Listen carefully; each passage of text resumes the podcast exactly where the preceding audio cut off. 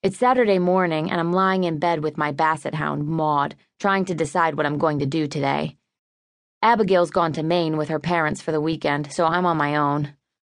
At least Roxy won't be on my back about cleaning my room or doing homework. When the weather's nice, she spends Saturdays antiquing, mostly in Vermont, and doesn't get home until late. And I have to give her this much she has really upscale taste when it comes to decorating. Feigenbaum's funeral home is the place to be laid out if you want to impress people. Maud's sleeping on her back with her feet in the air, which is what she does when she's super comfortable. She's snoring big time with little yips thrown in now and then, and her feet are running in place. She's probably dreaming about Stanley, the hot looking Doberman down the street she flirts with through the fence when I take her for a walk. I'm reaching for the novel on my nightstand when I hear clink against my window. I know without even looking that it's Lester Pint, and I ignore him like I always do. The funeral home creeps him out. He won't even call here, so instead of ringing the doorbell like a normal person, he tosses stones at my window. I guess he thinks he's Cyrano de Bergerac. Just as I'm starting chapter three of Ethan Frome, Roxy barges in, doesn't knock or anything. Today she's wearing shorts and a halter top, matching leather sandals with bright red hearts on the toes. I'm leaving now, she says, all upbeat. I left a list of chores for you on the kitchen table, and there's a fruit smoothie in the fridge.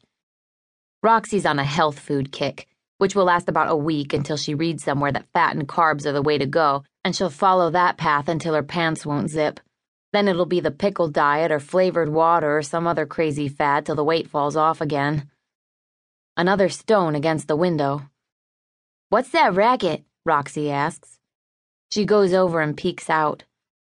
Oh, it's that poor Pint boy. I wonder what he wants. Me, I say, with no enthusiasm at all. What? He has a crush on me. Roxy stands there staring as if somebody liking me would be impossible. Well, what's wrong with that? she says. I think it's kind of romantic the way he's trying to get your attention.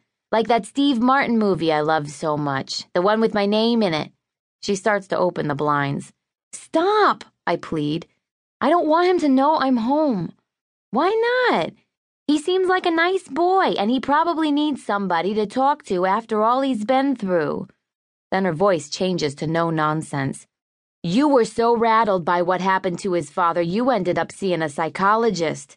Just imagine what that kid must feel having his own father burned to a crisp like that. He feels a lot better about it than I do. I don't want to lead him on, is all. He probably just wants you to be his friend. No, I complain. He wants me to be his girlfriend. Roxy's nagging woke up Maud, so I give her a belly rub. She licks my arm like it's the sweetest thing she's ever tasted. How do you know he likes you in a romantic way? I think of his last note, which had gone from silly to disturbing. How he said he had loved me since the seventh grade and that he knew in his heart we'd spend the rest of our lives together. I just do. Roxy pulls up the blinds, opens the window, leans out, and gives Lester a big wave. Hi there, she calls down. Are you looking for Mary Magdalene? Yes, is she there? She's here. She's just not dressed. Would you like me to tell her something? He probably wants me to spend the day in the public library while he works on the science project he's doing for the class he's taking at the community college.